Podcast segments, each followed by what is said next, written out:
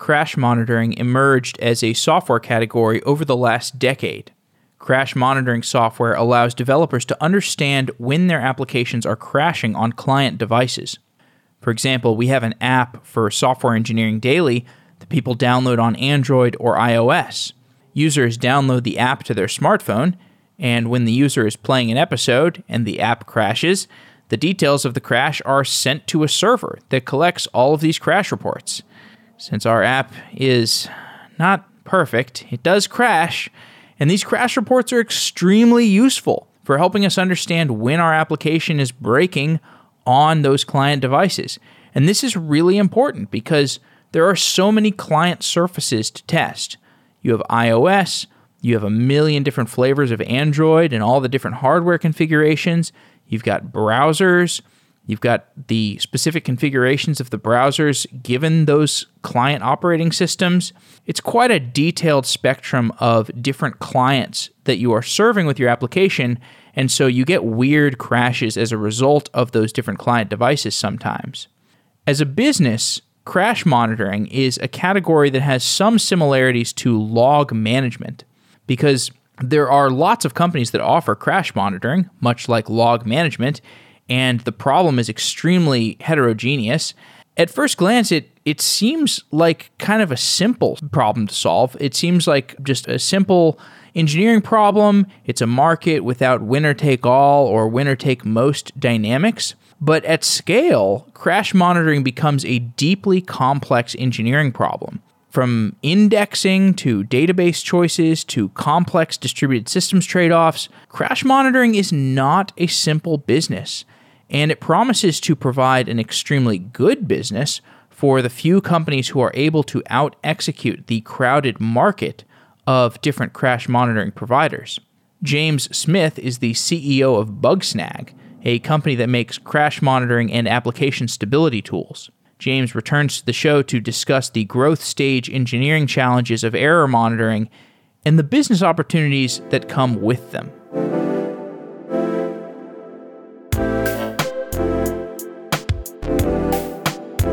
James Smith, welcome back to Software Engineering Daily. Thanks for having me again, Jeff.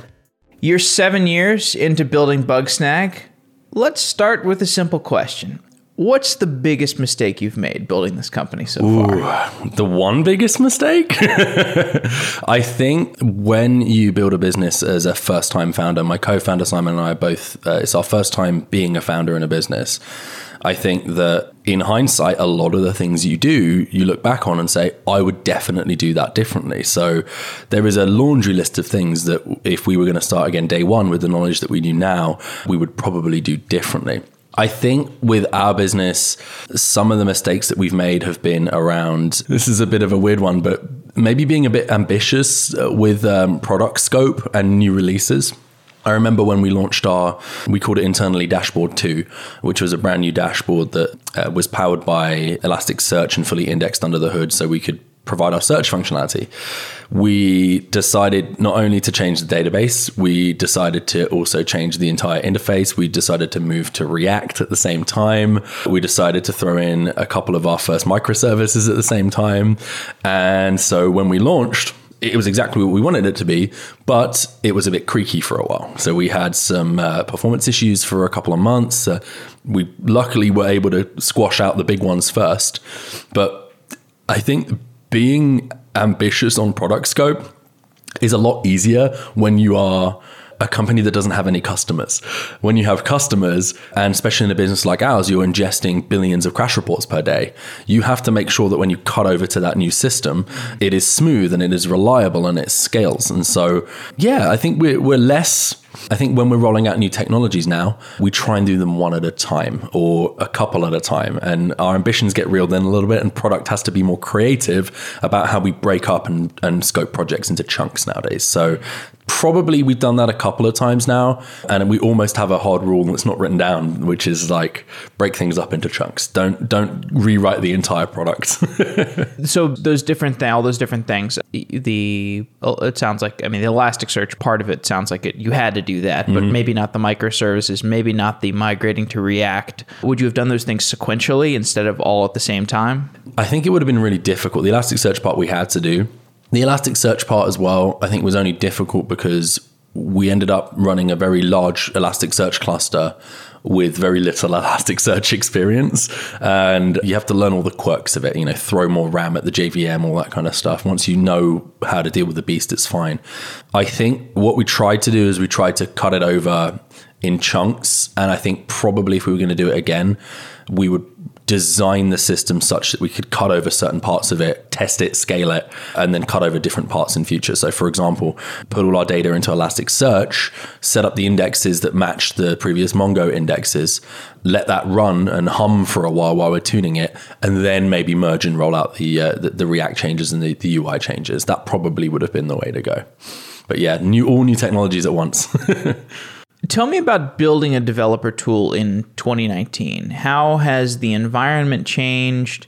and how has the company changed as you've matured? Oh wow, it's it's night and day to when we started the company. So Simon and I quit our jobs at our previous company to to start working on Bugsnag at the end of 2012. We incorporated the business in in February 2013, and in February 2013, in order to it wasn't the recession, but in order to raise money for a developer platform, you needed investors that really understood what a developer platform was and why they matter. And back in 2013, that wasn't the norm. And it's taken a lot of, I think, wins over the years with Twilio's IPO and GitHub getting acquired by Microsoft for all VCs to realize there is a scalable business model behind these things. And I think that yeah, people. I mean, you even use the word developer tool as well. Like that, for an investor perspective, the word tool to them implies, you know, this is a small, this is a one-off thing. Something you get in, get out. This is not a part of your day to day. This is not a crucial part of your process. But yeah, I think attitudes towards developer tools as a real productivity increase and therefore something that is worth paying for has changed massively. I remember I won't name names, but I remember the week after the Microsoft acquired GitHub. I got numerous VC emails coming in saying, Hey, we have a new thesis around investing in developer tools. And a couple of these investors were investors that may have had feedback during our Series A oh. uh, that they didn't like the developer tool space. And so, whether that is just, you know, unrelated feedback and they're just trying to be nice to us or whatever, but in reality, everyone now is on board with the fact that, you know, this audience is really important and the software is eating the world and developers are in charge of that. So, give them the best tools. The pickaxe analogy uh, always comes to mind uh, in the gold rush. The people who really made the money were the pickaxe sellers. So it makes sense in our space too. Your investors are very strong. You have Matrix, Benchmark, and Google Ventures for your that's seed A and B, right? That's right. Yeah. How did you convince those top investors? Because I remember earlier on, I've been following Bugsnag since I started the podcast four years ago. And earlier on, I couldn't tell Bugsnag from the other five to 10 crash. That's right. There was a lot of players in the space. There's a lot of players. At this point, you seem like you've pulled away from the pack. But earlier on, you did manage to differentiate yourself in how you presented to investors. How did you differentiate yourself? Because I'm sure you got those questions from those top investors. How are you different from X, Y, and Z? That's right. Yeah, it's. I think there's two parts to it. I think that there's a boring answer and a fun answer. The boring answer is that Simon and I cared about revenue from day one in the company. So when we quit our, our previous job, we spent the first, I think it was eight or nine months bootstrapping the business. And we bootstrapped the business with an eye on revenue because we wanted to see if this was a thing that could make money.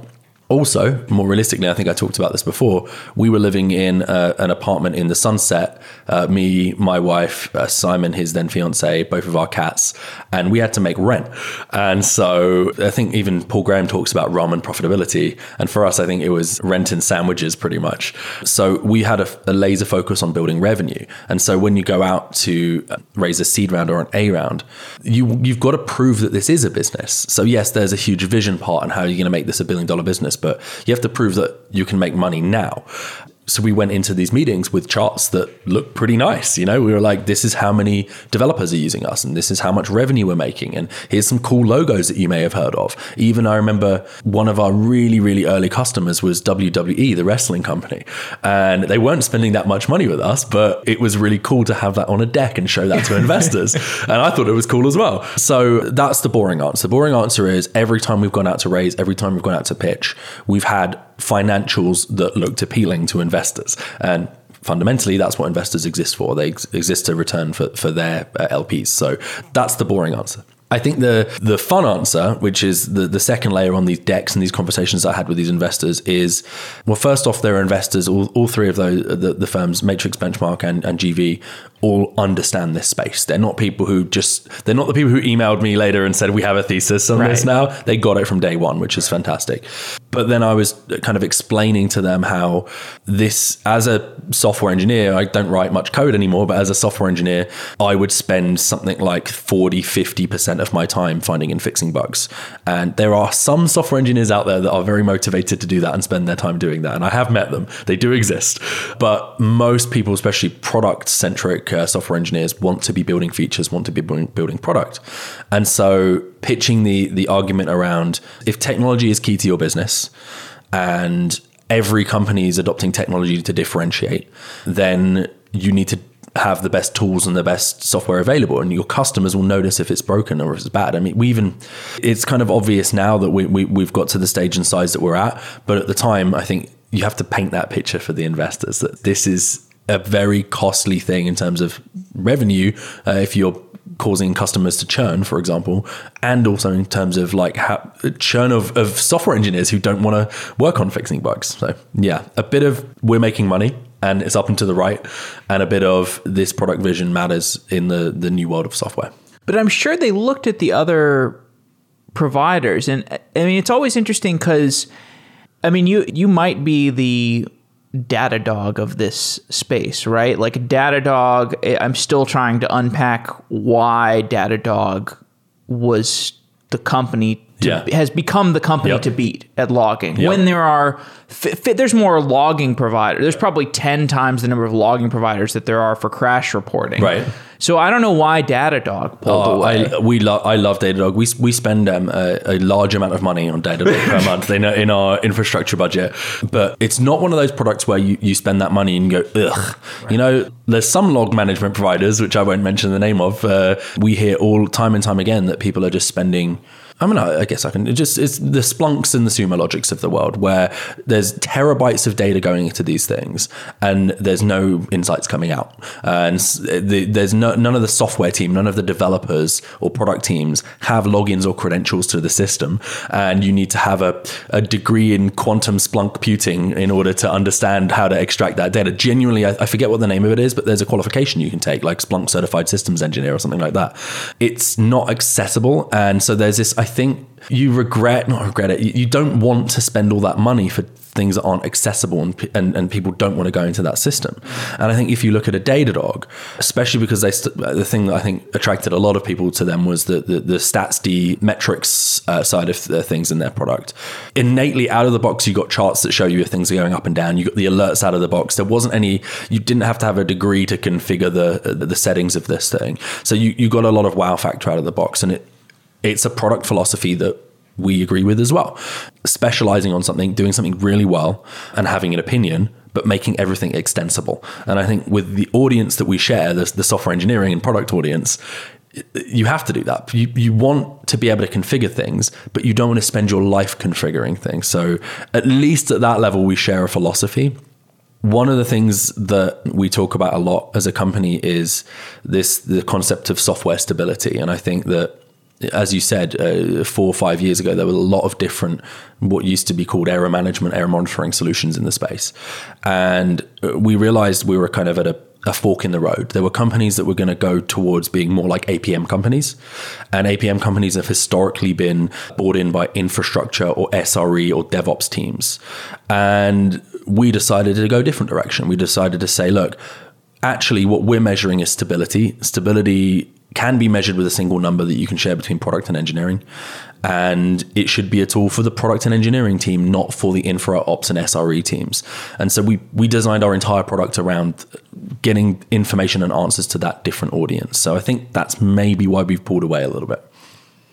And the distinction between APM and and stability reporting so I think of an APM tool as like I'm looking at dashboards That's and right. like seeing line charts go up and down. exact aggregates and averages across the board and I, the way we obviously the, the, the apm uh, the, the big players in the apm space the new, the New Relics and the AppDynamics of the world they have large product suites now they do a lot of things but their core product and their roots i think come from uh, the devops scene and, and and in that space you're you're effectively saying detecting when something's broken and escalating it to someone and we don't believe in that philosophy. We we think that we should help you understand why something is broken and who the most valuable customers are that are affected or exactly what the steps are to reproduce and therefore fix the bug.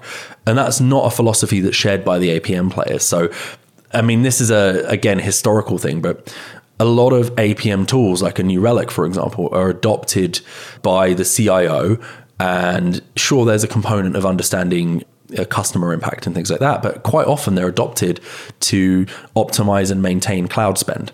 And so by spending however many thousands a month on, on a New Relic, you can see which functions are slow and therefore which functions to optimize first to reduce your uh, number of AWS instances that you have spun up. So there is a ROI component that's kind of purely mathematical, but none of that points to this customer is seeing a problem and here's the exact steps to reproduce or tying software issues really tightly to your project management tool like a like a jira for example where you're planning and, and running your, your your projects so yeah fundamentally i think apm is is for people who are running applications and stability management is for people who are building applications Integrations. That's another thing. Like when I try to solve the Datadog mystery, why Datadog won, it does seem integration seems like one component of this sort of attention detail kind of thing. Like they just built all the integrations and made them work well, and then they have they built some kind of scalable system for maintaining those integrations, which to me seems seems hard. I think like you know, in an ideal world, all the providers that you're integrating with would never break back compatibility with API changes, but I, I imagine that that does happen. yep I mean, how do you manage the the swath of integration? You know, you got to integrate with Slack and Asana and this and that Right. and everything. We have about 40 different integrations right now, over 40 integrations. And it, we don't officially tag them out like this, but I think the way that we do this is we have integrations that really, really matter to the business. And there's maybe five. There's a common suite of things that everybody, pretty much all of our customers use. They all use Slack, they all use uh, Jira, they all use PagerDuty, they all use GitHub, and they all use an SSO provider, and there's basically two that matter. And so there's maybe five or six integrations that are completely essential to our business. And so for those, we my engineering team is is based out of Bath in the UK, and they they built our integration services. It's mi- Java microservices. I think there's a lot of Go uh, being written right now in that in that suite, and the metrics and the detail that goes into when something goes wrong on those integrations is insanely good, and a lot of it goes into Datadog actually. And so we know uh, we'll get an alert from Datadog if suddenly we get an increased uh, 500 rate from a Jira, for example. And a lot of the time it might just be because our third party services API is down, but sometimes it will be like, um, for example, recently Atlassian deprecated some of their APIs and authentication techniques, and so we caught it. They they, they sent out a notice, but it didn't come to the right email address, and so we caught it and, and patched it really quickly based on the metrics that we have, but.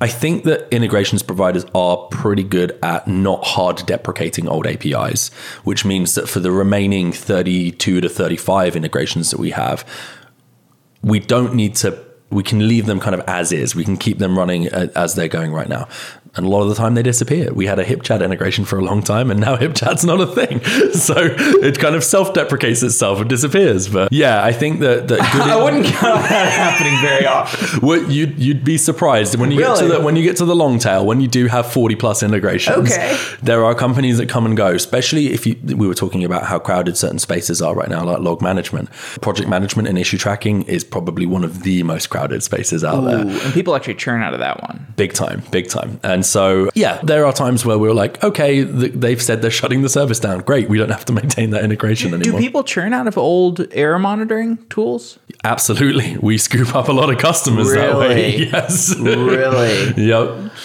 You can probably, uh, you know the space well. You can probably imagine which uh, which I players were, were big in the past that don't really show up much anymore. Yeah. You know, it's interesting just having this conversation. I'm observing. I feel like seven years ago, probably the time when you started this business, if we were having this conversation about all the tools that you use and all the things that you have to integrate with, the conversation would be much more about open source tools and libraries, right. programming languages. Now we're talking about SaaS tools. Yeah. It's like your business, like businesses have become instead of a composition of open source tools, it's a composition of SaaS tools. You have any like any just observations on how software development has changed with just the fact that we're now software development is the process of comp- of SaaS composition Yeah. rather than open source composition. I think that the open source composition layer is never going to go away. And I think that, especially when it comes to the infrastructure that you're building your business on, a lot of businesses I really, really respect are built on this open source mentality. So, like Docker and HashiCorp, for example, are both building the infrastructure layer in an open source manner and then monetizing via services and, and, and premium features on top of that. And that makes a lot of sense to me as a former CTO in terms of the ability to switch out, right? We've done a, at least once in the past. We've, at my previous company, we moved from dedicated servers to AWS. Bugsnag, we moved from AWS to GCP, uh, to Google Cloud's offering. And by running on open source, well supported technologies, you can make those you know, previously these used to take months and months and months to make these kind of moves, and we, you can make those moves in a relatively quick and easy way. It's still painful a little bit, but you get the benefits of switching provider without all of the downsides. So we tend to adopt open source infrastructure, and I think that's why it's so popular across the board. When it comes to things like that I do not think are core to the business, that are not core IP. Even five, ten years ago, I think in this space, error monitoring, people would roll their own. Uh, there are customers that we have, and still today, there are customers that we talk to have their own version of Bugsnag. And always it's horrendous. And obviously, because it is built by a, a developer on their s- side time on a weekend project, and they bring it in to solve a problem that existed, maybe before Bugsnag existed, or maybe because they hadn't discovered Bugsnag yet.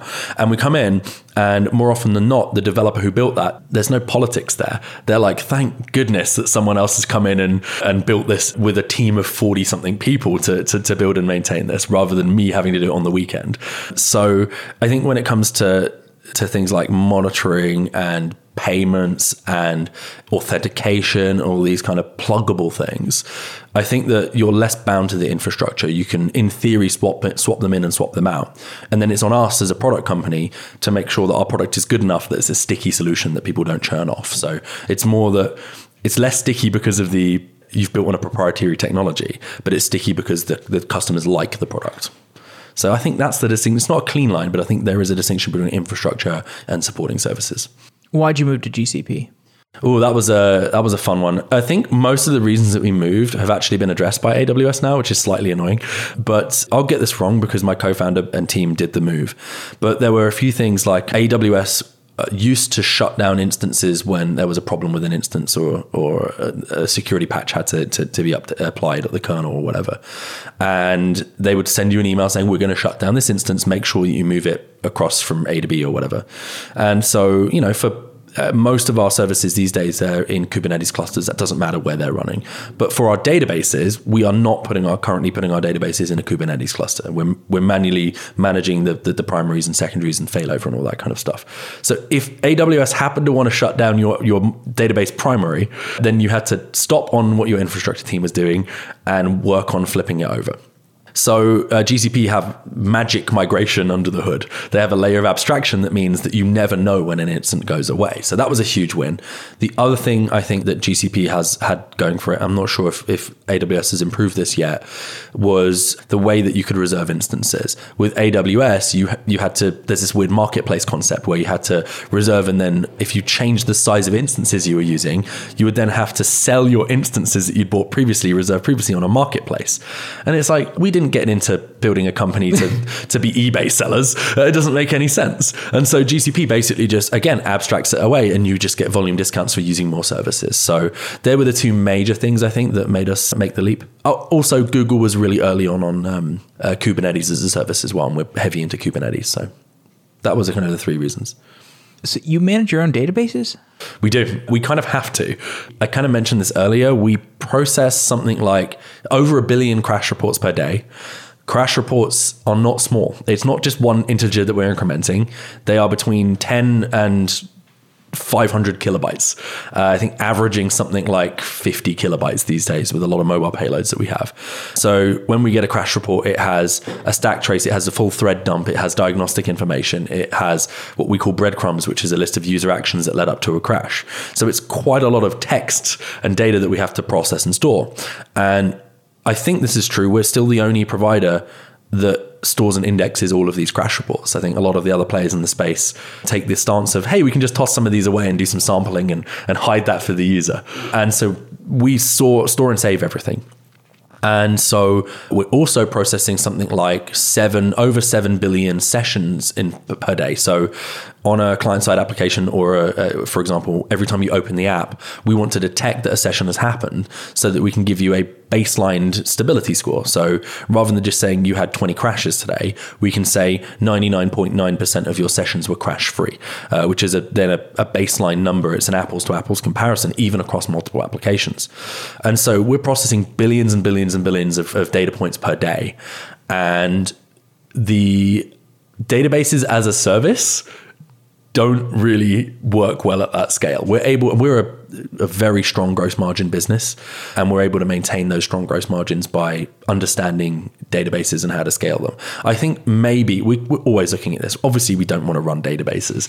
It's a skill that we we kind of built via necessity. Again, coming back to that bootstrap mentality and that revenue centric mentality I said earlier, we're always going to keep an eye on the, the cost dynamics of, of, of, these kind of things. But if you think think about it, these businesses that that run databases as services need to need to make a profit. They need to make a premium over the uh, the baseline.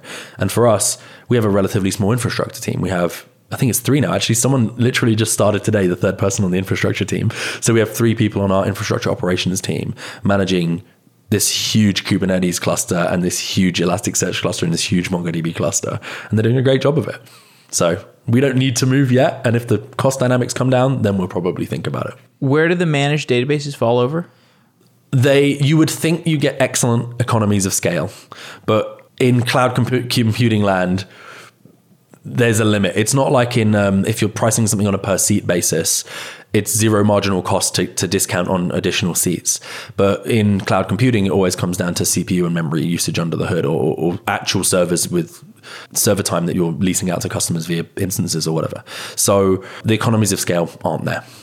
So, yeah. Mm. Wow. It's it's a significant difference as well. It's not just like a ten percent. So, oh, okay. So it's not that they don't perform well. It's oh, no. literally the economics. Yeah, I think that I remember this is really early on at Bugsnag. Uh, at one point, we still run on MongoDB for our canonical document store. So every crash report that comes in is stored uh, in MongoDB. And we do that because it's it's fairly unstructured data. It's structured, but it, um, Android crash report differs wildly from a Ruby on Rails crash report, for example. And so at that made sense at the time, and it still makes sense. But I remember we went to a Mongo conference and we found out at one point that we were running a Mongo cluster in comparable size to Facebook. And, Whoa! Yeah, and that's mainly because Facebook weren't using Mongo as their main database, but they were using it for for Parse and other other things under the hood.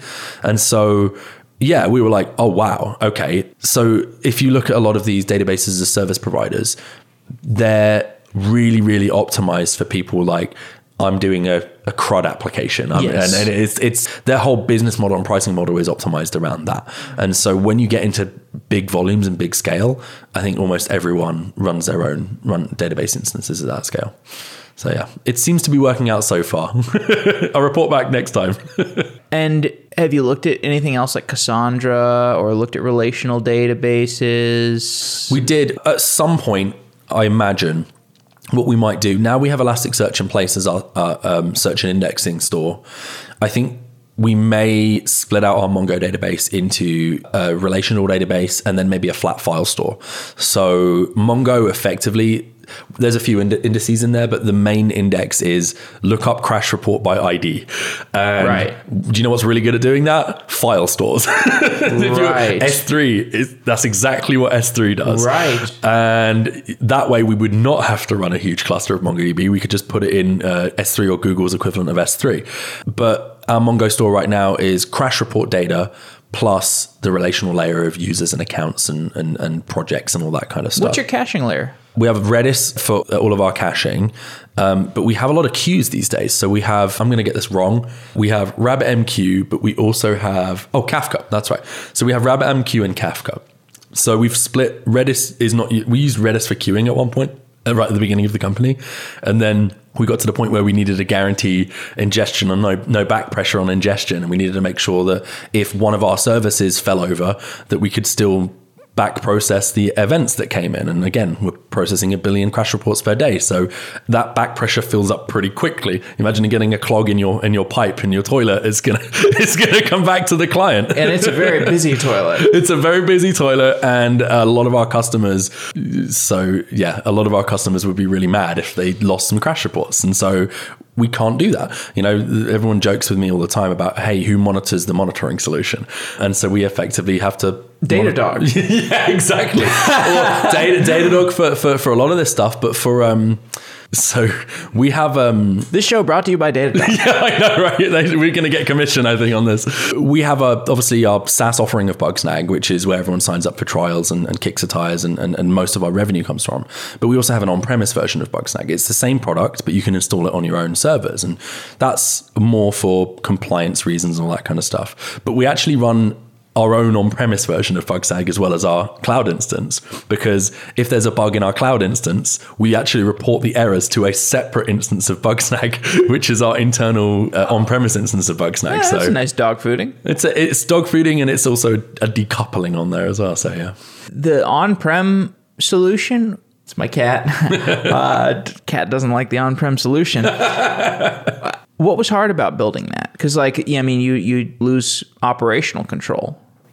Yeah, so on-prem you do not get the visibility of what's happening. That's the main frustration. So with our SaaS service, we're able to see measure the success of our customers a lot easier. So we can see if someone is adopting, adding more users to their account, or we can see if someone's a, set up a Rails app and then maybe they looked at our mobile offer, mobile offerings and added an Android and iOS app at the same time. And we can even, with the permission of the customer, obviously, we can go and have a look at their account and recommend things that they can improve to, to improve the quality of their experience inside of Bugsnag. With on-prem, you can't do any of that, and it, it's by design. It's a black box. We allow people to run Bugsnag behind their firewall, no phone home, and so the hardest thing I think is the customer success aspect. We have to be really intentional. We have to almost force people to have an on-site QBR quarterly business review where we come on site and talk about how look at their dashboard on their premise uh, premises and, and see how it's looking and, and, and recommend improvements. In terms of the tech side of building it, we cobbled together our own kind of on-prem, I guess you would call it cluster management uh, uh, thing when we launched Bugsnag on-prem first, and it was great. And a lot of our early on-premise customers loved using it.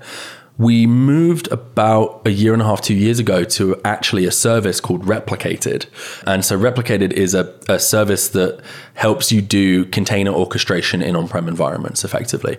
And so They just became sponsors of the show. Did they really? Yeah, they there did, you go. yeah. So uh, thumbs up to Replicated. You are doing a great. And Datadog has been a long time sponsor. You are. I'm accidentally giving props to all the serious sponsors. sponsored content. Yeah, hopefully, uh, you, when you have replicated on, you know they can give us props the other way. Hopefully, but uh, so yeah, it takes all of the the pain of of orchestrating containers on an on-prem environment away. Things like license management, and so yeah, for um, it's a not a huge part of our business in terms of revenue, but the customers that are using it are I can't talk about them. I wish I could. You know their names. They are Right. very very big companies Right. with with uh, very specific compliance requirements, and so it's a very strategically important part of our business. This has been an interesting downstream effect of Kubernetes is the fact that there are these companies now that do the distributed systems delivery process. It's Yep. basically the distributed systems equivalent of installing a CD on your computer. That's what Kubernetes allows. You know, yeah, you- packaging. You, think about Kubernetes and all the great stuff it brings you, but we actually didn't adopt Kubernetes for a while. You know, we we're all in now, and, and it's great. But you really need to know what you're doing running a Kubernetes cluster. There is a lot of stuff going on, and so if you're trying to take all the benefits of a Kubernetes cluster and deliver them onto your customer's infrastructure. Yeah, you need to abstract that away. It, we do not want our customers calling us up and saying, "Hey, uh, how do I run this kube control function or whatever?" They, they- they don't care about that. They're using Bugsnag because they want us to solve their problems, not create problems. So, yeah, container orchestration and Kubernetes management is.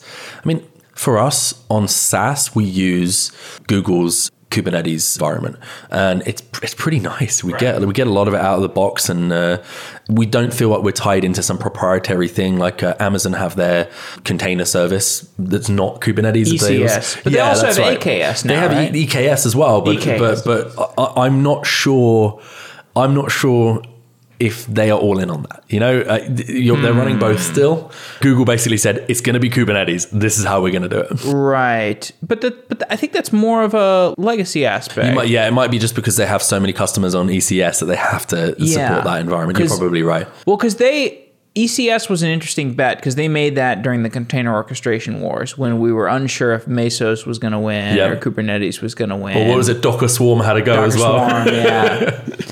what are the do's and don'ts of marketing a developer product? I mean, there's so many ways you can spend money. Like you can go to AWS reInvent and spend your entire marketing budget, or you can spend zero money like Stripe. Yeah. Well, you can do. You've been to reInvent, I'm sure. It- Actually, I haven't. You haven't. Okay. I'm thinking of going this year. I know it's like Mecca. Like it's like the worst and the best of Mecca. I mean, It- it is. It is. Um. I mean, it's everything everyone's told you it is. You you go there, and there are bajillions of software engineers and product people all in one place, and it's it's, it's just heaving with people. Oh, God. And there is. It's in. Was it in the Venetian and the conference floor? There are people who have got a startup, and they're like, right, marketing says we need to make a splash, so we need to spend twenty, fifty thousand dollars on a booth at, a, at reInvent. dude, that's not gonna make a splash at reInvent. So you end up at reInvent and you've got a little corner six by six, Yeah. and you're towered over by someone else. So I mean, I, I joke about this. We've we've certainly done it. We've done reInvent before. Maybe we'll do reInvent next year again. But I think people talk a lot. I mean, brand is very important, obviously, but. You've got to be really strategic about how you deploy that. If you go to reInvent and you spend fifty thousand dollars, fifty thousand dollars for a startup is a lot of money. But at reInvent, it, it's nothing. Nothing. It's irrelevant. And so you end up in a corner, and you know you've got these tens of thousands of software developers walking around. Maybe three percent of them walk past your booth, and so just I think a lot of people make that mistake. They're like, let's just get a booth at a big conference. For us. Events are a really key part of our strategy. We do 10 to 15 events per year. We just hired a new event specialist who's going to be ramping up our events for next year as well. We've historically done a lot of uh, grassroots platform driven events. So, for example, this year, I think it's in November, we'll be at DroidCon SF. And DroidCon SF is, it's not a huge conference, but if you look at the quality of the speakers that go to that conference, they're just absolutely excellent. Every, Is every Android time. conference? Android conference. Um, it's the non-Google Android conference, so it's not Okay. Google I/O. Sure. and it's accessible. And we, they they do three Right. Droid cons. I think there's New York, Boston, and uh, San Francisco in America, North America, and we go to all three of them, and we get a booth every time. And we because we're I think we're pretty much the de facto uh, commercial uh, stability management tool in in the Android space and in the iOS space, and so half of it is meeting customers. I remember actually last year's DroidCon SF we had a booth. I went down because it's just down the street. So I went and said hi to everyone. And we had, so Airbnb is a customer and Slack is a customer, and they were both had speakers. And so they stopped by our booth to say hi. We found out after the Airbnb talk that the speakers from Airbnb had name dropped Bugsnag in the talk. Oh, uh, yeah. Because suddenly all of these people who were in the talk were like, hey, we're figuring out how to manage stability in our application as well. And we were just swarmed at the booth. And so we like conferences where there's maybe five to 10 exhibitors there and we are, there's a really good audience fit and we can actually genuinely spend time talking to people about what their problems are and how we might be able to help. Having said that, now we have an event specialist. We're getting a little bit more ambitious. So we're doing uh, GitHub Universe this year, and I think. Well, I'm not sure if I can say what we're sponsoring yet, but we have a cool. If you're at GitHub Universe, swing by. We have a really cool, uh, different sponsorship opportunity. I, I wouldn't be surprised if GitHub Universe was still underpriced because that's kind of like a na- that to me. I haven't been there, but from what I've seen and heard, it's a nascent reinvent. it's like, getting really it's getting bigger now it is getting they're always pick, they always pick an amazing venue I, I give github props in that their events team really care about experience i think that maybe aws reinvent did at the beginning but uh, they can't now it's, No, it's, they it's can't. just it's just a car park full of booths at one point whereas the github universe and again i'm not sure if we're, we're able to talk about this yet but we have a it's not just a table we have a we have a really cool thing that we're doing at github universe is it um, Bouncy Castle? Bouncy. That'll be so. That'll be. Uh, that's one of the. You asked about do's or don'ts for marketing Oh, for developers. I tell you what, being condescending is is a is a hard no for us. Like there's a lot of people who don't. Simon and I are both math and computer science majors. We're both product engineering people. We've been building software our whole lives, and every time we think about how do we want to talk to people about our product, we think what would make us happy what would make us excited and my marketing team is super tuned into this as well and so you see people giving out I saw a tweet about this the other day. Someone at a conference was giving out Nerf guns at a conference, and I'm like, why are you treating software developers like teenagers or Oh kids? my you know, God, it's so it's- condescending, and it's like, you know what? Just go there, be classy, have great conversations, and be genuine. And I think if you do that, and you understand how to be genuine with the audience, which I think comes naturally to us, I think you get results and you get success. So I think that applies to events, it applies to advertising, it applies to podcast sponsorships. It's not like we do a hundred of the podcast sponsorships. We pick the ones where we like the content and we think the content is genuine because we think it aligns with our brand. So that's being genuine and not being condescending are probably two two major rules there. we were talking about before the show that you you used to work at HeyZap and which you know I didn't really realize until, I you know I interviewed Jude, who runs Golden now, which is a really ambitious and interesting company. HeyZap was an ad tech company. Do you actually learn anything about advertising at an ad tech company, or is it more like you just learn about auctions? There's a lot of things that you learn about. You don't necessarily learn about the whys behind why people are buying ads or why they're doing the particular behaviors that they're doing. Also, HeyZap was interesting in that when I joined in 2009, it, it wasn't an ad tech company. It started off as um, oh, this is going to really age the company now. It started off as a embeddable Flash arcade, so you could take your Flash games. Yeah, Flash doesn't even really exist anymore, but you could take your Flash games that you would play on Miniclip or Kongregate or whatever, and embed them into an arcade and put them on your website. But uh, and then it evolved into a mobile game recommendation app. And so the core throughout the entire life of the company was recommending other games that you could play. So naturally it evolved into an ad tech company because if you know a customer likes playing game A and B, and you can then predict that they like game C, Okay. it's a, a massive benefit over just random ad uh, presentation. So we learned about ad conversion. We learned about how we could use recommendation to improve the quality of ads. And that's it. I don't think I'd work in the ad tech space again, but I think it's nice to have that recommendation stuff because not only do you get higher quality uh, conversions on your ads, so it's more money for, for, for everyone, but also you're giving ads that customers like to see. To just, it's not an industry that, that, that I think is, is exciting to me uh, anymore. But yeah, so I didn't really learn a lot about ads. I tell you what, we did learn about though scale. Like some of the things. So Simon, uh, my co-founder, I brought him out to San Francisco, convinced him to join HeyZap. Uh, so he worked at HeyZap for a, for a year, a year and a half to run my mobile team at HeyZap, and convinced him to come out.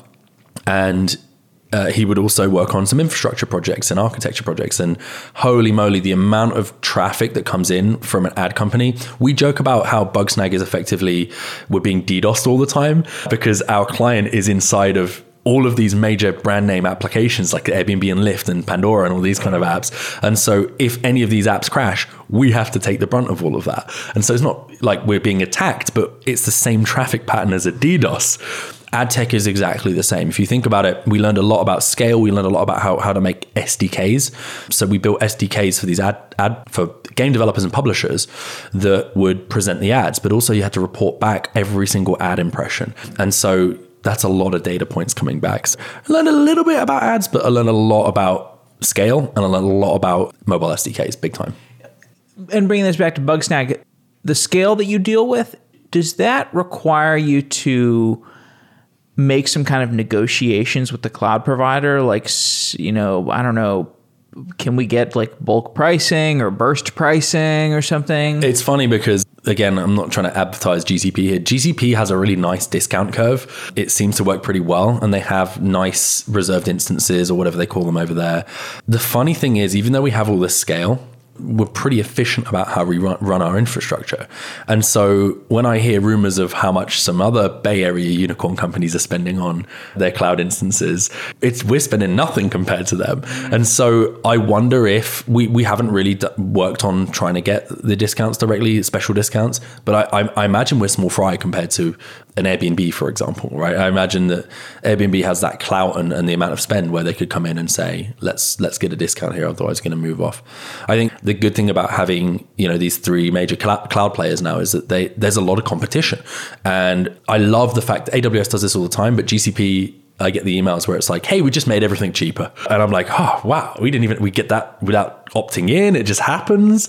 And so there's everyone's trying to catch up with AWS, and so there's a lot of competition in the space. And so I think the they're well incentivized to make sure the pricing curves are really, really well tuned we don't want to have to be negotiating with these guys either. They, they save sales budget, and we don't have to waste time talking to them as well. So, how do you see Google Cloud and AWS diverging in the future? What are their core competencies? Oh, that's interesting. Um, I like the way that Google is focusing on developers. And you'd think everyone is focusing on developers. Actually, Microsoft's starting to take a take a stab at this as well. But I think that AWS started off being very obviously focused to infrastructure teams, whereas Google have built developer platform layers on top of that. So they have a mobile developer platform with Firebase. They've been acquiring in actually a lot of companies that have helped them build this portfolio of, of, of strong developer uh, projects.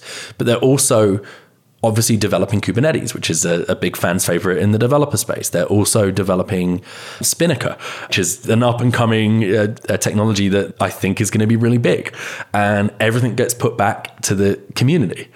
You don't really see that with AWS. It's not really, sure, they open source stuff, but it's not really part of their DNA. Mm. So yeah, I'm a bit biased because we use their service and, and, Google Ventures is an investor in us as well. But as a developer, I think the, the one of the big three that is putting the most effort into winning the developers, I think is Google. So yeah, they've got to find an angle because AWS is such a behemoth. They've been this huge company that, that got in early. They've got to find angles to, to win. I think that's one they're going for. Did you ever take any acquisition offers seriously? We get people knocking on the door. Simon and I talk about the motivations for building our business. You know, when we, we've got a new hire that's joining or we're interviewing someone, these questions come up all the time. We're motivated, we're product guys, we're motivated by building something. So we're builders. And so right now, what we're really focused on is just building the absolute best product that we can. One of the things that I think is frustrating about building a business is you always want to do more. And so we're six, seven years into building this company, and the roadmap just keeps on getting longer. There's so much stuff that we have to build. And so I think right now we're just focused on building out that roadmap. Like 24 months ago, we just changed our product and our positioning around the the concept of stability instead of error monitoring. And we're like, great, you know, let's let's let's double down on that and let's move on to the next thing. But then as soon as we did that, all of our customers are like, this is great, we love this. Can you do this? Can we do this? Can we do this? And so it's almost like, and it's exciting as a product person. It's obviously exciting to have that roadmap ahead of you, but it's almost like that that's the only thing we can focus on right now. The business is growing well. Uh, we're getting excellent logos and ex- excellent customers. Revenue's growing. So just continuing to build the best product because we know there's a long way to go still is kind of taking up the most time. Yeah, but we've we've had there's people who knock on the door. We've had conversations, but it's never been exciting for us. You know, building the business out, especially given the growth we've got at the moment, is is the focus. I wonder how many years until you've got a Datadog sized opportunity. I mean, to me, it seems inevitable, right? Like, I mean, I think today the amount of data that's going into logging is obviously some multiple of the number, the amount of data that's going into a crash monitoring tool. But given the increased number of of companies that are going to need crash monitoring, eventually the volume of data is going to be the same. That Datadog is get is in, ingesting today, and I imagine your your per bit price of monitor of uh, crash monitoring data, it, you probably have better margins than the per bit price of a logging provider. So you think about the unit economics of your business compared to Datadog well, it's interesting as well. The the way I think about it and the way a lot of our customers talk about this is the the price per data that they actually look at. And so like I said earlier, with, the, with these log, logging solutions, I think a lot of the time it's a black hole of data. You're just dumping data, terabytes and terabytes of data into a, a giant file effectively. And so with Bugsnag, yeah, we're collecting a lot of data, but we're applying a lot of meaning layers to it after we ingest it, which is, to be honest, that's a bulk of our, I think, of our cloud spend is the processing and, and storage of, of these crash reports in a meaningful format. And so, yeah, I think that people tell, tell us all the time, and I said this about Datadog's StatsD engine. They're, uh, um, I forget what the product's called now. If you get the data into a meaningful, useful format, then you're going to feel better about paying for this kind of stuff. And yeah, we do price based on the volume of crash reports that you send in. So if we are pricing based on the volume of data that you're sending in, and our customers know that they need all that data and are happy about that data, it's a much better position to be in than these kind of legacy log management solutions that you're annoyed about how much data is being pumped into these systems because it costs you a lot of money. So, yeah, for us, I think it's about awareness and brand building. I think a lot of people have legacy systems in place that they've cobbled together, like I said. And once people get to the position where they're like, we absolutely need this, this is crucial to our business. And over the past six or seven years, the tide is turning. So I'm, I'm hoping that continues. And in which case, yeah, I think we could be. I think we could be a, a, a Datadog sized business do you think you'll have to raise money again, or is it straight path to IPO at this point? I think on the path to IPO, people raise money. The, the right motivation to raise money is when you have something that is working that you want to put in on a flywheel. And so I think it's probably likely that we'll raise money again. I can't really talk about like when I'm thinking about doing that, but the there are things in our business that are working really well, and we obviously want to double down and invest on it. We've been able to increase our spend pretty regularly. Things like marketing spend. We've increased our marketing spend. We're very ROI centric on marketing. Um, we've been able to increase it from the original budget for 2019, I think, three times already this year. So I think we're able to be lean and reinvest the money wisely. But yeah, when you find engines, you want to put fuel into those engines. So, is there any conventional wisdom about building a software company that you have avoided? I'm not sure about avoided. I think that there's things that we we've considered, especially things like pricing models. There's a lot of people who might expect our pricing to be like a pure per seat pricing, you know, like a Slack. You pay per developer using the product, and we definitely are avoiding doing that. We're a utility. We're more closer to an AWS utility based, uh, ingestion based model than we are a, a Slack. I think that a lot of companies spend a ton of money on marketing, and will raise there's a lot of companies who raise a ton of money and invest it without thinking about ROI. And you've seen this, the classic Bay Area venture back company where they, they oh, let's go and raise this huge, massive round and then let's just throw it all at AdWords to juice our numbers. And it's just not really in our DNA to do that. We we invest heavily where we see ROI. And it's working and it's paying off. So we're going to continue to do that. But we're not going to take this spray and pray approach to growth to hope something sticks. So I think maybe that's the way we've we've avoided doing things. Last question. Building a business in San Francisco, overrated or underrated? That's a really good question. We're, um, I think, well placed to discuss that because we have a 40 something person company, and half of our company is here in San Francisco, and half of our company is in the UK, in, in, uh, in Bath, which is where our engineering team is based. And there is a reason that two guys with a British accent are starting a company in one of the most expensive cities in the world some of the best product and engineering teams, the most forward thinking product and engineering teams are here in San Francisco or down the peninsula. And our product has evolved rapidly based on our conversations with these customers. Like we're just down the street, we're right next to Twitter right here. We're just down the street from Uber. Uh, we're able to go on site with these these uh, prospects, uh, or we're able to go to Airbnb, and we tell them. Hey, use this as a therapy session. Moan at us. Tell us what right. sucks about software development. Tell us what sucks about Bugsnag if you think anything sucks about Bugsnag. And rather than being a company that's halfway across the world that's just going back and forth over support tickets. We then come back, we discuss it as a product team, we prioritize our roadmap based on the things that we've heard. And I think that's what's driven our our direction of our product. So our engineering team, however, is in Bath. The engineering team is absolutely fantastic there. The I was just in the UK two weeks ago, uh, spending time at the office. We have access to world class talent. We've got people who've got 10 something years of software engineering experience.